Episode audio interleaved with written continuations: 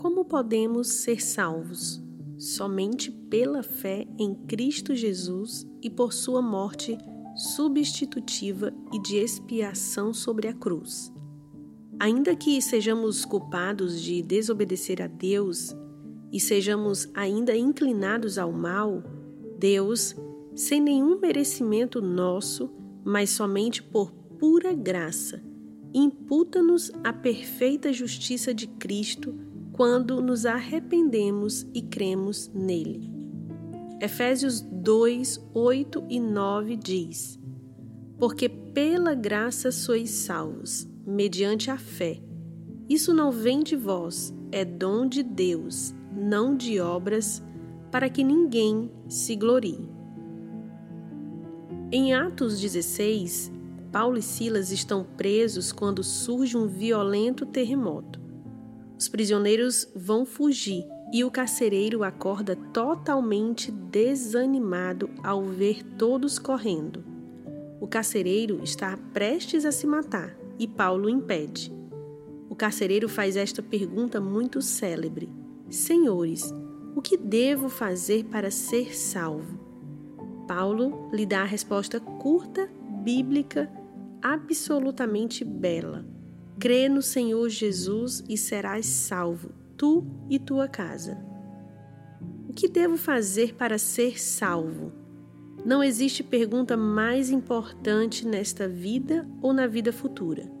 A resposta à nossa pergunta do catecismo nos oferece um maravilhoso resumo do que significa ter fé em Cristo, o tipo de fé que salva, e de como Deus salva pela fé. As pessoas são ligadas à fé e a crer em alguma coisa, mas é somente a fé, não a fé e algo mais.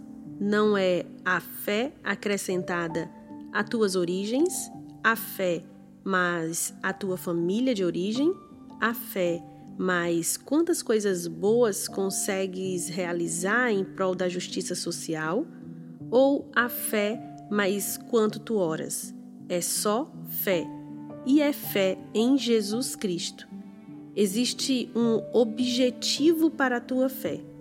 Muitas pessoas vão falar sem parar sobre fé e crença e afirmam: Eu sou uma pessoa de fé, ou precisamos ter fé. Mas a fé sozinha não significa nada. O objetivo da fé é que nos salva não é ser uma pessoa de forte crença, ser uma pessoa sincera ou ter uma crença mística em coisas espirituais. Não é nada disso que nos salva. É a fé em Jesus Cristo. É essencial ao Evangelho e à fé cristã que a vida de justiça que Cristo viveu seja imputada a nós. Isso quer dizer que ela é considerada nossa, é contada como nossa. É uma espécie de transferência bancária de fundos pela internet.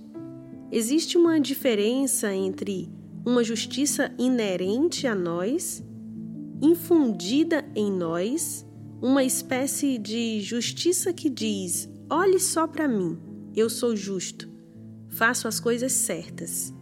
Mas não estamos falando disso. Estamos falando da justiça de Cristo que está fora de nós, mas como fomos unidos a Jesus pela fé, é contada como nossa justiça, para que Deus seja tanto o justo como o justificador dos ímpios. É esta a boa nova do Evangelho, que, embora ainda sejamos pecadores, Deus nos justifica. Ele é justo ao fazê-lo, não por balançar uma varinha mágica ou dizer que o pecado não é uma coisa tão grande assim. É porque pertencemos a Cristo e Sua justiça é nossa justiça, para que Deus seja justo e nós sejamos justificados. Esse foi o comentário de Kevin De Jong.